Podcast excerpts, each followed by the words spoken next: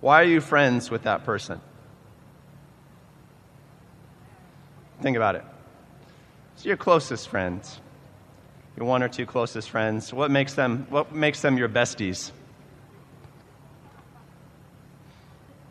Answers? Who's got cool answers? Trust? You trust the person? Sure. Person really wants to know you. He's, he's into you.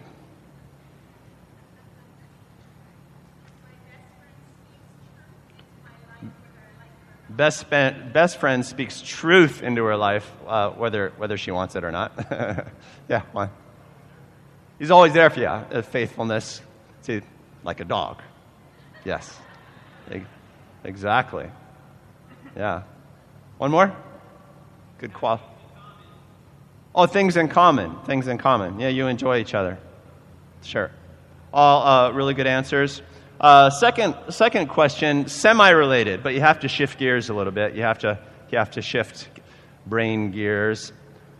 What do you see in people? What do you see in people? It's an interesting question, like, you know, because like when a gal gets interested in a guy and her friends don't get it, they say, What do you see in him? Well, just generally, what do you see in people? People that, let's say, people that you like. What do you see in people? Tim. Potential. I heard two potentials. You see potentials. You like people who need work. That's interesting.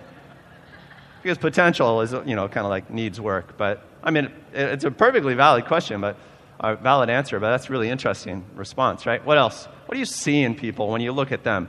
Like, oh, I like that person. What, what, what are you seeing? What? Quality? Quality?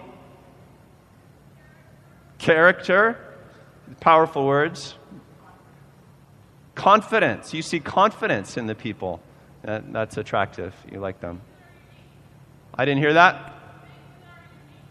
Things that are unique. Oh, yeah. Like, you see interest. What an interesting person. When I travel around and people ask me um, when I minister elsewhere, so what's your church like? I say, per capita, the most interesting place I've ever been. true? Not true? Yeah. Um, my, uh, my favorite form of evangelism, to use that Christiany word, evangelism, is, uh, is, is to look at someone and see what God has put in them you know, maybe stuff that they themselves have not discovered yet, and to, and to call it out and to identify it and say, oh, I think, I think God has made you this sort of person.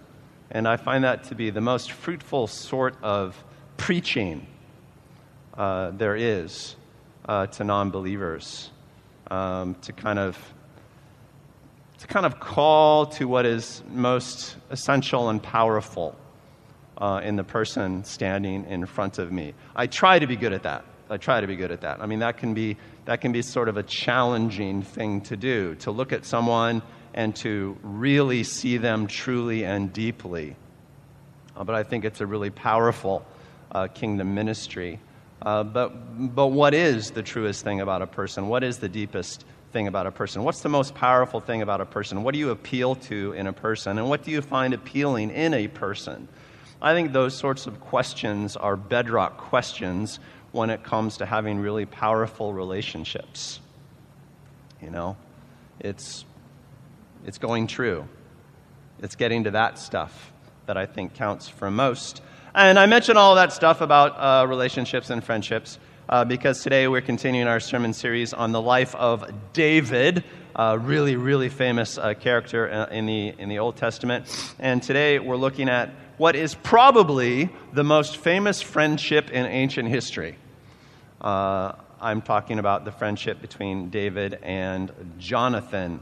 Uh, David was just this poor shepherd boy um, in, out, in the, out in the fields, and uh, the prophet Samuel came and anointed him king. Said, Someday you're going to be king's son. David was just a teenager at a time. a little while later, uh, Dave ends up killing uh, a giant named Goliath. Maybe you've heard that story. Uh, and, uh, and Jonathan, uh, the son of King Saul, the son of the current king, whom David is supposed to replace, witnesses David's battle against Goliath. And Jonathan just goes gaga over David. And it's just like, man, that is a guy uh, I want to be friends with. And thus begins uh, what is, I think, the most celebrated friendship, uh, at, least in, at least in the Old Testament. So, what I want to do, it's, it's kind of a long story.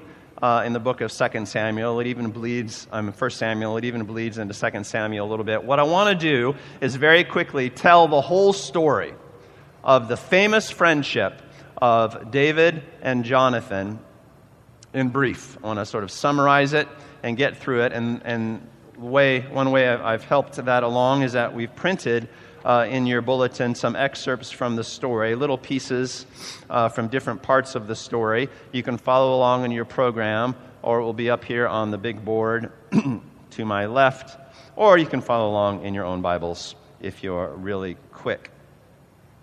Uh, so, the first thing uh, I think we need to know about this friendship is, is, uh, is not really about David directly, it's about, it's about Jonathan. Uh, Jonathan was a young man, probably older than David at the time the friendship started. And Jonathan, again, the son of King Saul, the current king, who's not a nice guy, he was a lot like David, uh, we find out, even before introduced to David. Before introduced to David.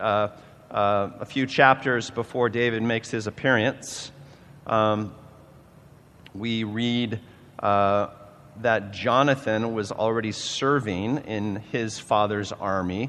Uh, Jonathan was already a young warrior out there in the field fighting the Philistines who were constantly invading uh, Israelite territory. Um, so here's an excerpt, uh, the first in your program, uh, beginning 1 Samuel 14 uh, Jonathan is, is out on patrol. And uh, he's walking around with a, a young guy, he's probably quite young, 12, 13 years old, an armor bearer who would basically carry Jonathan's spare spears and stuff like that. And so Jonathan's out on patrol and he spies a Philistine encampment over the ridge. Jonathan said to his young armor bearer, Come, let's go over to the outpost of those uncircumcised men. I believe in the original Hebrew it's something like uncircumcised dogs. It's sort of, a, sort of an insult. Perhaps the Lord will act on our behalf. Perhaps the Lord will act on our behalf. Nothing can hinder the Lord from saving, whether by many or by few. Jonathan climbed up using his hands and feet up the ridge, with his armor bearer right behind him. This was a cool kid. The Philistines fell before Jonathan, and his armor bearer followed and killed behind him. In that first attack, Jonathan and his armor bearer killed some 20 men in the area of about half an acre. The dude just, just threw down and attacked a whole, whole squadron of Philistines by himself. Who does that sound like to you? Well, I mean, that sounds a little bit like David attacking Goliath, right? There, there was a bit of a, of a similar spirit. What I, what I have always loved about this little Jonathan story uh, is, is the line, Perhaps the Lord will act on our behalf.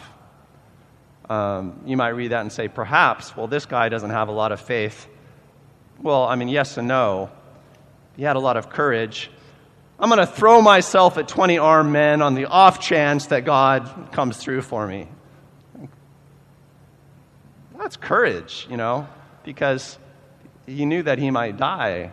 I, I love that attitude, right? It's just dripping with attitude. I, I just think that's a great story. Give me snaps if you agree. Thanks. I'm feeling a little lonely. Come on. Um, so, given that background, given that that was the kind of guy that Jonathan was, it's natural that Jonathan should react really well when he sees David go at Goliath. You remember that story? We went at it a couple weeks ago. David just went out to Goliath with his sling, and David was just dripping with attitude and trash talking the giant and trash talking the Philistines. It makes sense that a guy like Jonathan would be like, oh, that's my boy right there. That's my boy. I like that kid. and so after, after David kills uh, Goliath, uh, Jonathan just just goes gaga over him, uh, like I said. Uh, from that day, Saul kept David with him and did not let him return home to his family after David killed Goliath. And Jonathan made a covenant with David because he loved him as himself. Jonathan sees David, sees his character on the battlefield, and it's like, I, I love him as myself. I am bonded with that guy. There's just this love explodes uh, in his heart uh, for this guy, David. Jonathan took off his robe that he was wearing and gave it to David, along with his tunic um, and even his sword, his bow, and his belt. Everything that Jonathan had to give in the way of you know, warrior equipment and royal apparel, he gives to David on the spot. There's an incredible gesture uh, in that day and age. So, immediate fondness, immediate bonding on the basis of what Jonathan observes uh, in, in David. said, one with spirit um, is the way that the Bible describes uh, their, their friendship from uh, the get go. Uh, the little problem in, in the story was that King Saul, who was Jonathan's dad, hated David. Why? Well, because Saul was very insecure. Uh, we already talked about this in previous sermons. Saul was a very insecure guy. David becomes a national hero after he kills Goliath. And so Saul, being a good king, decides that he's going to kill David, uh, lest David become a threat to his own reputation. Um, and, uh, and that creates some tension in, in the family, right? Jonathan really loves David. Uh, Saul wants to kill David uh, that's, a, that's a family issue. That's what we call an issue right there. Um, and, uh, and, and David and Jonathan need to navigate this.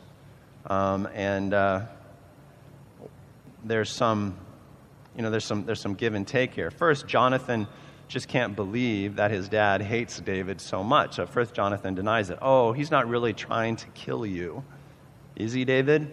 And David said, Yeah, it is. So they cook up this plan where David's going to absent himself from the king's household for a few days to see what Saul's reaction is. Saul's reaction is, Where is that little so and so? I want to kill him. Um, so Saul sort of outs himself uh, and his murderous uh, intent. then David fled from Naioth at Ramah and went to Jonathan and asked, What have I done? What is my crime? How have I wronged your father that he is trying to kill me? Oh, never, Jonathan replied. You are not going to die. Look, my father doesn't do anything great or small without letting me know. Why would he hide this from me? It isn't so. But David took an oath and said, Your father knows very well that I have found favor in your eyes, Jonathan. And he has said to himself, Jonathan must know this or must not know this or he will be grieved. That's why he's keeping the secret from you. Yet as surely as the Lord lives and as you live, there is only one step between me and death. nice line. Jonathan said to David, Whatever you want me to do, I'll do for you. Um, so Jonathan says, I will help you as best as I can, uh, David there comes this little interaction uh, where uh, Jonathan uh, makes excuses for David's absence. This isn't in your program, uh, but it goes like this from 1 Samuel 20. Saul's anger flared up at Jonathan, and he said to him, You son of a perverse and rebellious woman. He's saying this to his own son you son of a perverse and rebellious woman, says a little bit about Saul's married life, too. Don't I know that you have sided with the son of Jesse, that's David, to your own shame and to the shame of the mother who bore you? It's not my fault, it's your mom's fault. As long as the son of Jesse lives on this earth, neither you nor your kingdom will be established, which is kind of a good point. You know, David could take the kingship from you, Jonathan. You should hate him too. Now send someone to bring him to me, for he must die. Why should he be put to death? What has he done? Jonathan asked his father. But Saul hurled his spear at him to kill him. Saul tries to kill his own son Jonathan out of anger at David. Not a healthy family unit. This is not a healthy system. Uh, there's some uh, junk going down. Uh, so David and Jonathan cook up a plan of escape. Jan- Jonathan said to David, Go in peace, for we have sworn friendship with each other in the name of the Lord, saying, The Lord is witness between you and me, and pe- between your descendants and my descendants forever. Then David left, and Jonathan went back to town. David flees for his life, but Jonathan decides to stay by his father's side, and we need to understand this in the story. Um, Jonathan, in a way, does side with David. Jonathan understands that David is innocent. Jonathan understands that his father, King Saul, is bad for the country. And I think Jonathan understands that Saul has some anger issues because Saul did try to kill him, right? Jonathan understands everything, but he still stays by his dad and dismisses David to flee into the wilderness. But they depart uh, very amicably uh, with, uh, with a lot uh, of love. Jonathan sticks with his dad. In fact, he sticks with his dad uh, with, his, with his life.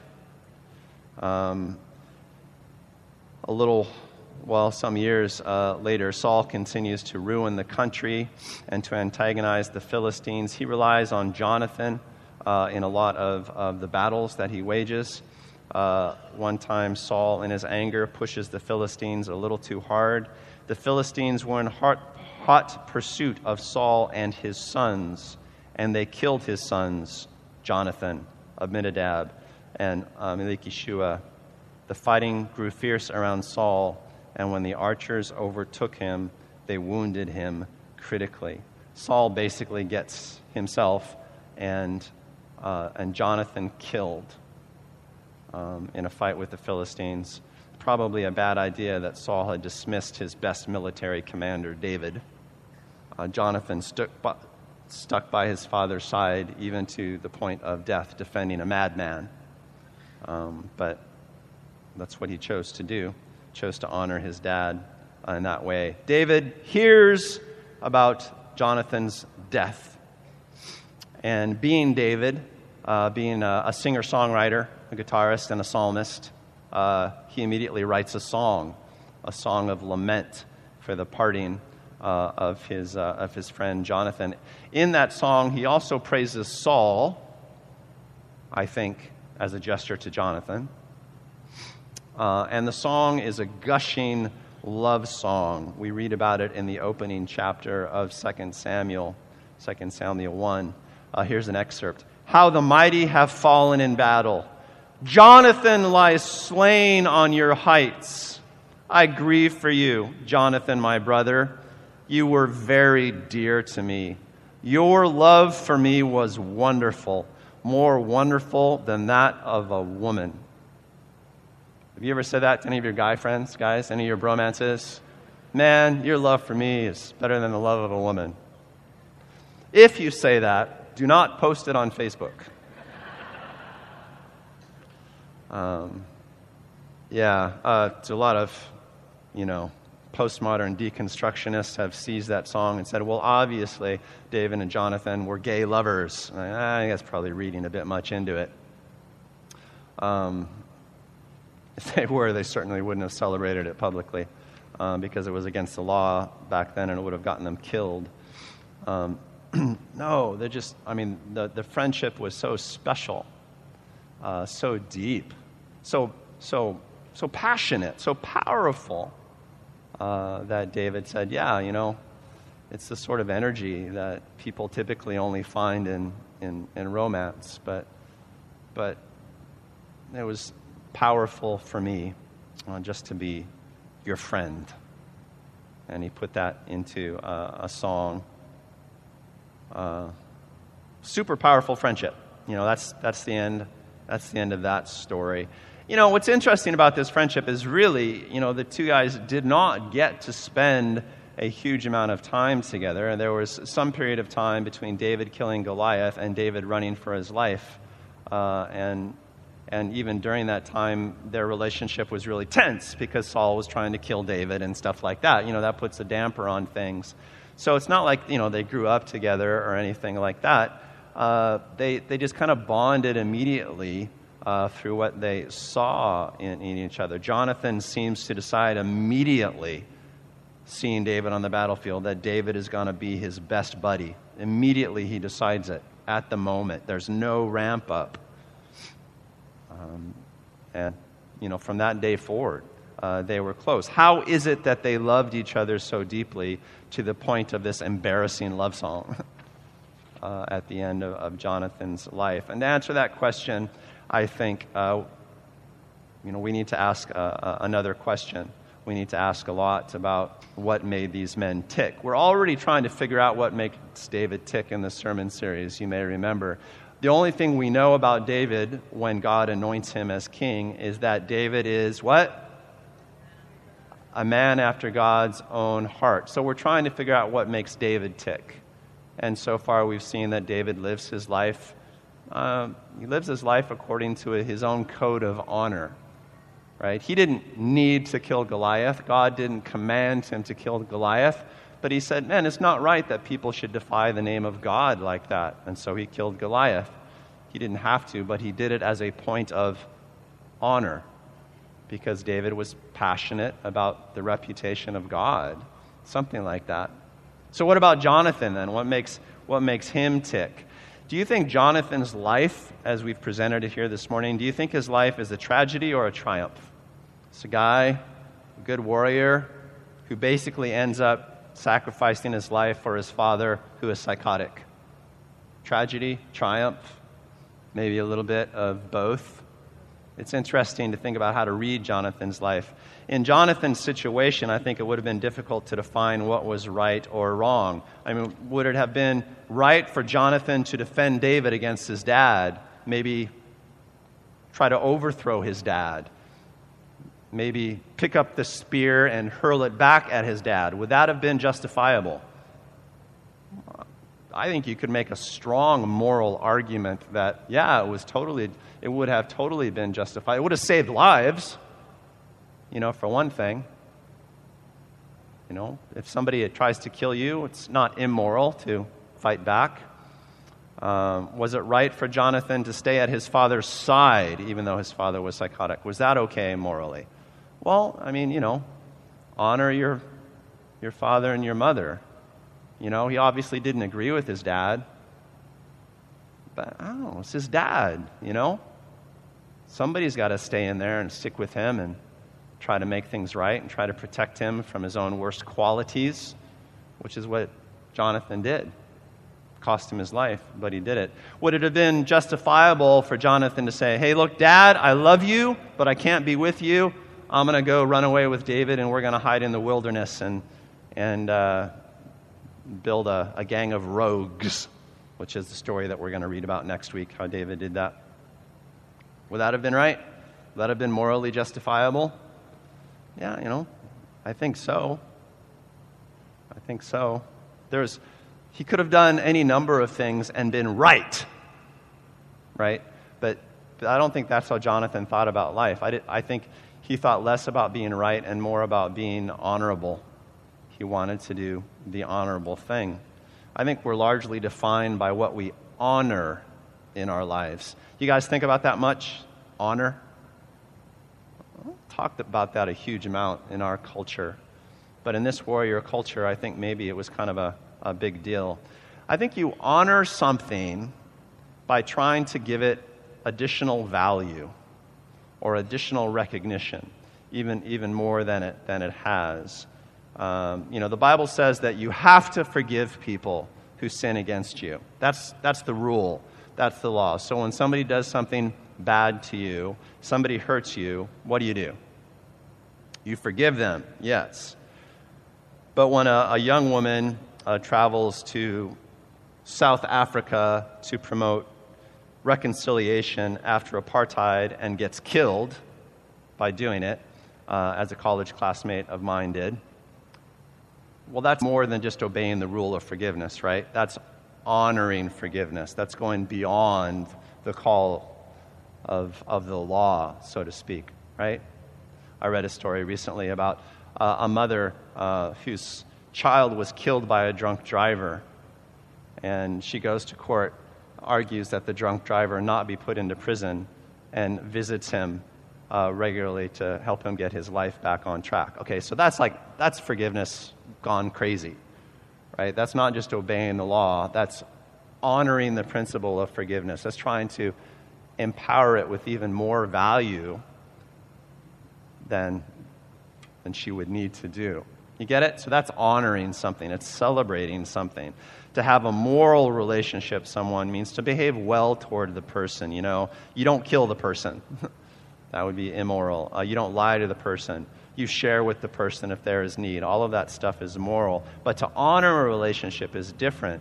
You know, sometimes we ceremonialize uh, relationships. I had a, a, a friend when I was young who was several years older than I, and his family kind of hanide me. His family actually was, was the reason that I came to faith back in the day.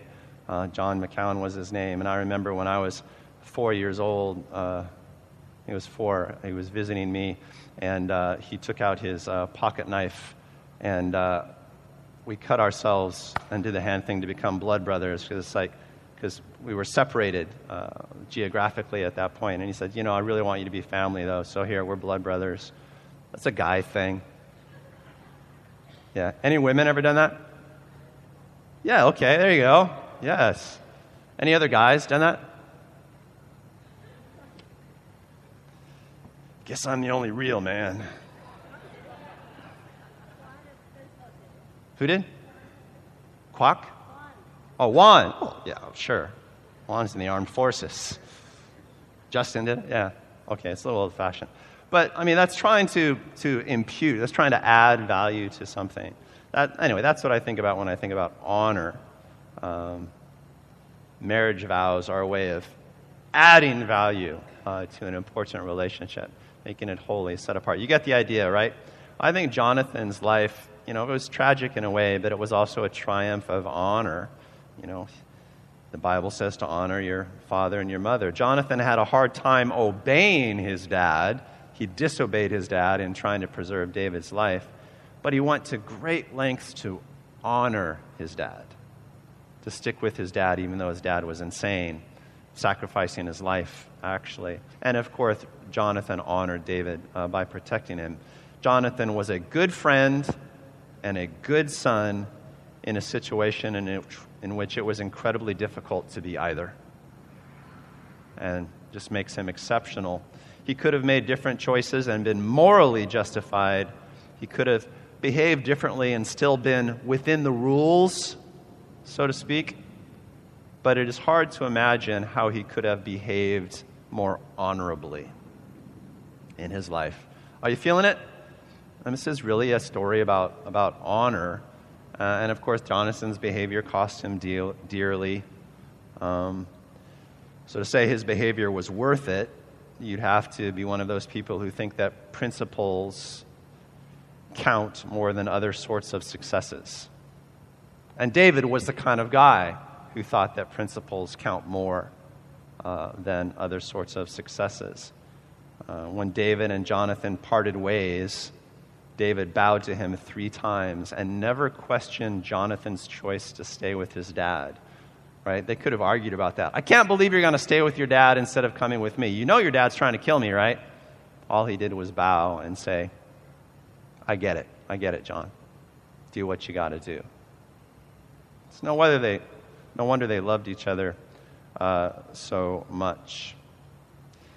I don't think either Jonathan or David had any other encouragers that we know of? Um, you know, we read in the first week of the sermon series that David's family totally undervalued him at first, right? When Samuel came to anoint one of the brothers as king, Jesse, David's dad, doesn't even bother to bring David in from the fields. You know, couldn't possibly be that little guy. And we read about how his brothers continued to mock him even after David had been anointed uh, as the future king. Saul abuses David for David's valor. You know, no encouragement to be an honorable person. John, uh, Saul um, tried to kill Dave, uh, Jonathan uh, when Jonathan acted honorably toward David. So, not a lot of support in their, in their broader lives. And that probably made them value each other all the more. Um, they valued in each other the thing that those around them refused to value. Precious relationship that way. The story suggests that that, that quality and seeing honor in another person is rare enough that when two people find it in each other, it's incredibly bonding. It's incredibly powerful. Anyway, I think that's what explains the friendship of David and Jonathan. They looked at each other and they saw what was most true, most deep, most powerful in one another. It was that, that gift that people sometimes give each other that way. Oh, you see what is best in me. I see what is best in you. Even if no one else sees it, we're going to do this in a way that makes each of us better. And if you're wise enough to recognize that when it happens, well, you're going to have some powerful friendships, some powerful relationships if, if you get really good at it. I think uh, it's true uh, in this world, unfortunately, that anyone interested in honoring God, really honoring God, not just following the rules, but, you know, living a life where you honor God, well, that person will have to be able to act independently from time to time, if for no other reason than honor motivations can be hard to understand for an outside uh, observer. You think of what Jonathan's brothers or other friends might have said to him in the midst of this story. Uh, Yo, Jonathan, uh, your father just tried to kill you uh, for helping his enemy, and yet you're going back to his house and you're fighting by his side. Uh, do you have some sort of martyr complex? I mean, maybe you need to get some therapy about this. Um, not that what we call codependency, Jonathan? Um, maybe you need to get that checked out. Isn't it time you showed your dad a little tough love, Jonathan? Uh, here's a book on healthy boundaries, Jonathan. Um, you really need to get this worked out. I mean, you know, and all of that stuff could have been accurate enough, you know, it's hard to find somebody who just gets it when you're doing something that goes beyond the call, when you're doing something based on honor. Not everybody gets that. And if you try to live a life that honors God, you know, not everybody's going to get that all the time. Um, and it makes people who do get it a lot more valuable uh, to you. All right, so before we end this reflection on this most famous friendship in ancient history, I want to ask you one more question, uh, one more mystery uh, in the story of David and, and, Jonathan. Okay, so go back to the beginning, uh, to the story of David and Goliath. Uh, so you remember the story. Uh, the line of the Israelites on one side of the valley, the line of the Philistines are on the other side of the valley. For 40 days, this giant steps out into the middle and says, Hey, send a champion, I'll fight one on one. And uh, and for 40 days, no one in the Israelite camp takes up the challenge until David shows up uh, and does it. And at that moment, Jonathan goes gaga over David's courage versus Goliath. We know that Jonathan was a man of courage himself, right? Like he stormed the Philistine outpost in 1 Samuel 14. So here's my question.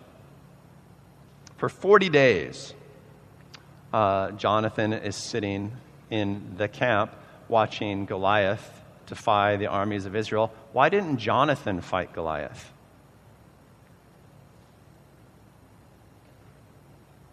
Why didn't he go out there? I mean, he was a guy who had some spunk. He was a guy who had some warrior attitude. Why didn't he go fight Goliath? He was the son of the king. He had proven himself courageous. Here's my theory, and I can't prove this, it's just a theory. Uh, perhaps, as is uh, so, so often the case when you hang around people who don't share your principles, who don't have the convictions of honor that you have, um, maybe Jonathan's higher senses were dulled. You know, he was hanging around with mediocre people. And it's hard to really be a person of honor when no one around you values it. So you get kind of worn down bit by bit. You know, there's that funny modern proverb it's hard to soar with an eagle when you hang out with turkeys. Um, you know, Jonathan had been an eagle, but he was hanging out with a lot of turkeys, with a lot of cowards. And, you know, if you're the only eagle, you start to gobble. Write that down. and, and I think Jonathan was sputtering. And remember, when Jonathan sees David the fight, he immediately decides that David's going to be his best buddy. What's going on there? I think Jonathan has this moment. He said, That young man reminds me of who I should be. That young man reminds me of my best self. Doggone it, I need him in my life. I'm going to give him my bow. I'm going to give him, you know, my belt and, and my royal coat. I'm going to do all that, and he's going to be my boy forever because if I don't have him around, my gosh, I become a coward like the rest of them. You ever had anyone like that in your life who kind of reminds you of your better self, who inspires you? Do you have inspiring people in your life? This, this is the sort of, of friend I value more than any other friend, to tell you the truth. You know, I have lots of wonderful people in my life, lots of quality people in my life, lots of people in my life who are loaded with potential, lots of really, really interesting people in my life. But the person who feeds me more than any other kind of person is the person who inspires me. When I look at his or her life and I'm like, yes, that, yeah, that, that's, that's what I want from me. That's what I want out of my life, you know. I have lots of people who encourage me to be normal. I don't have a lot of people who inspire me to be excellent historically praise God, and I'm so thankful that in this church I've collected a, quite a number of them.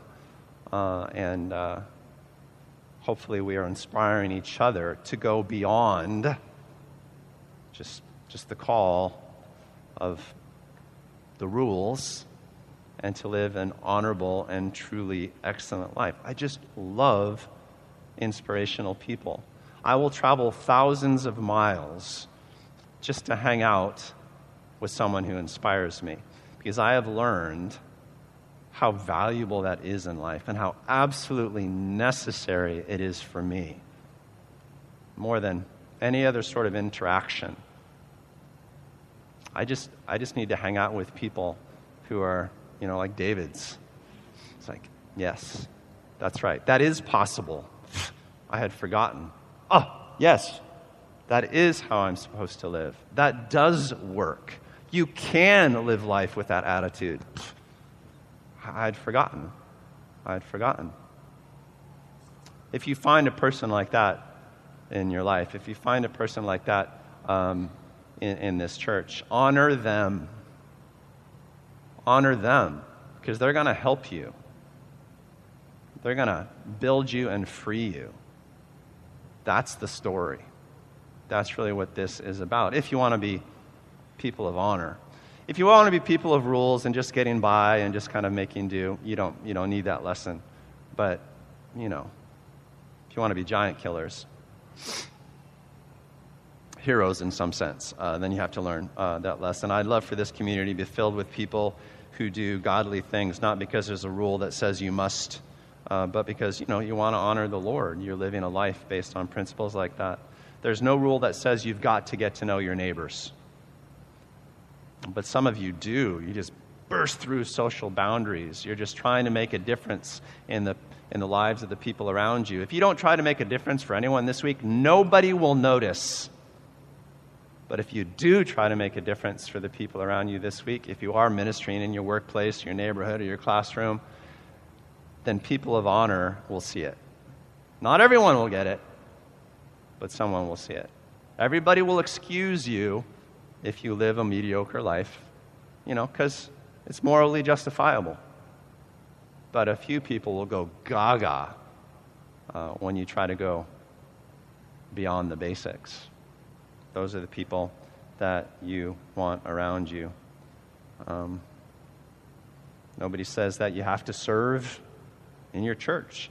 Nobody says that you have to live on the edge financially for the sake of generosity and, and mercy. Nobody says that you have to attack giants. You have to. But if you choose to try any of these things, I'll honor it. And I know that there are other people at Blue Water who will as well. I'll try to be, you know, a Jonathan for you. Uh, if for no other reason, because I know that when you do those things, it encourages me to do those things. And, and that's how I want to live. Let's pray about that.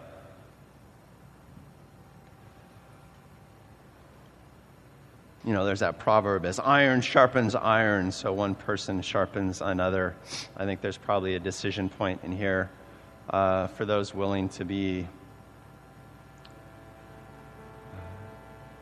Jonathans for folks willing to uh, honor people when they act honorably. It seems like a small thing, but in a community, it's a huge thing. So I'm just going to give you a moment uh, to reflect on that in your heart. Maybe, uh, maybe God will speak to you. Like, yeah, what I'm going to do is I'm going to see people and I'm going to honor what's honorable in them.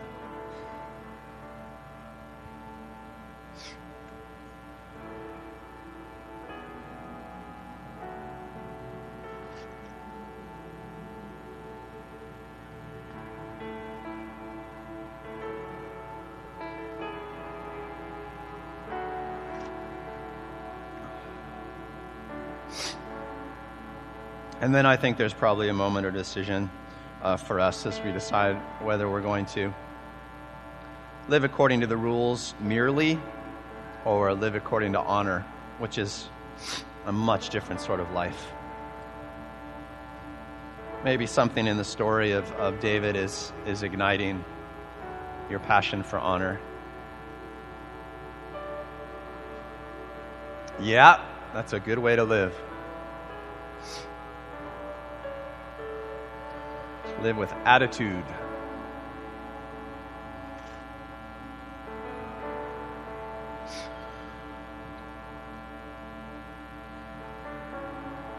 Father, we know that, uh, that when people encounter Jesus when he walked the earth, there's just something uh, about the guy uh, that, uh, that got into people's hearts, that inspired them to want to make change, uh, that broadened their horizons in the way that they saw things. And we pray for an encounter with Christ that would do that in us. I pray that you would come and visit us as an inspiring friend, as someone uh, who, who, who, reveals to us uh, what our life is, is actually like.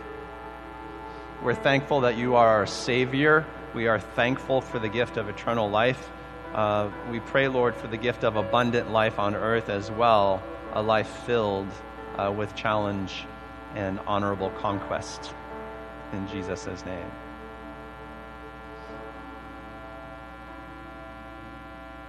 Amen.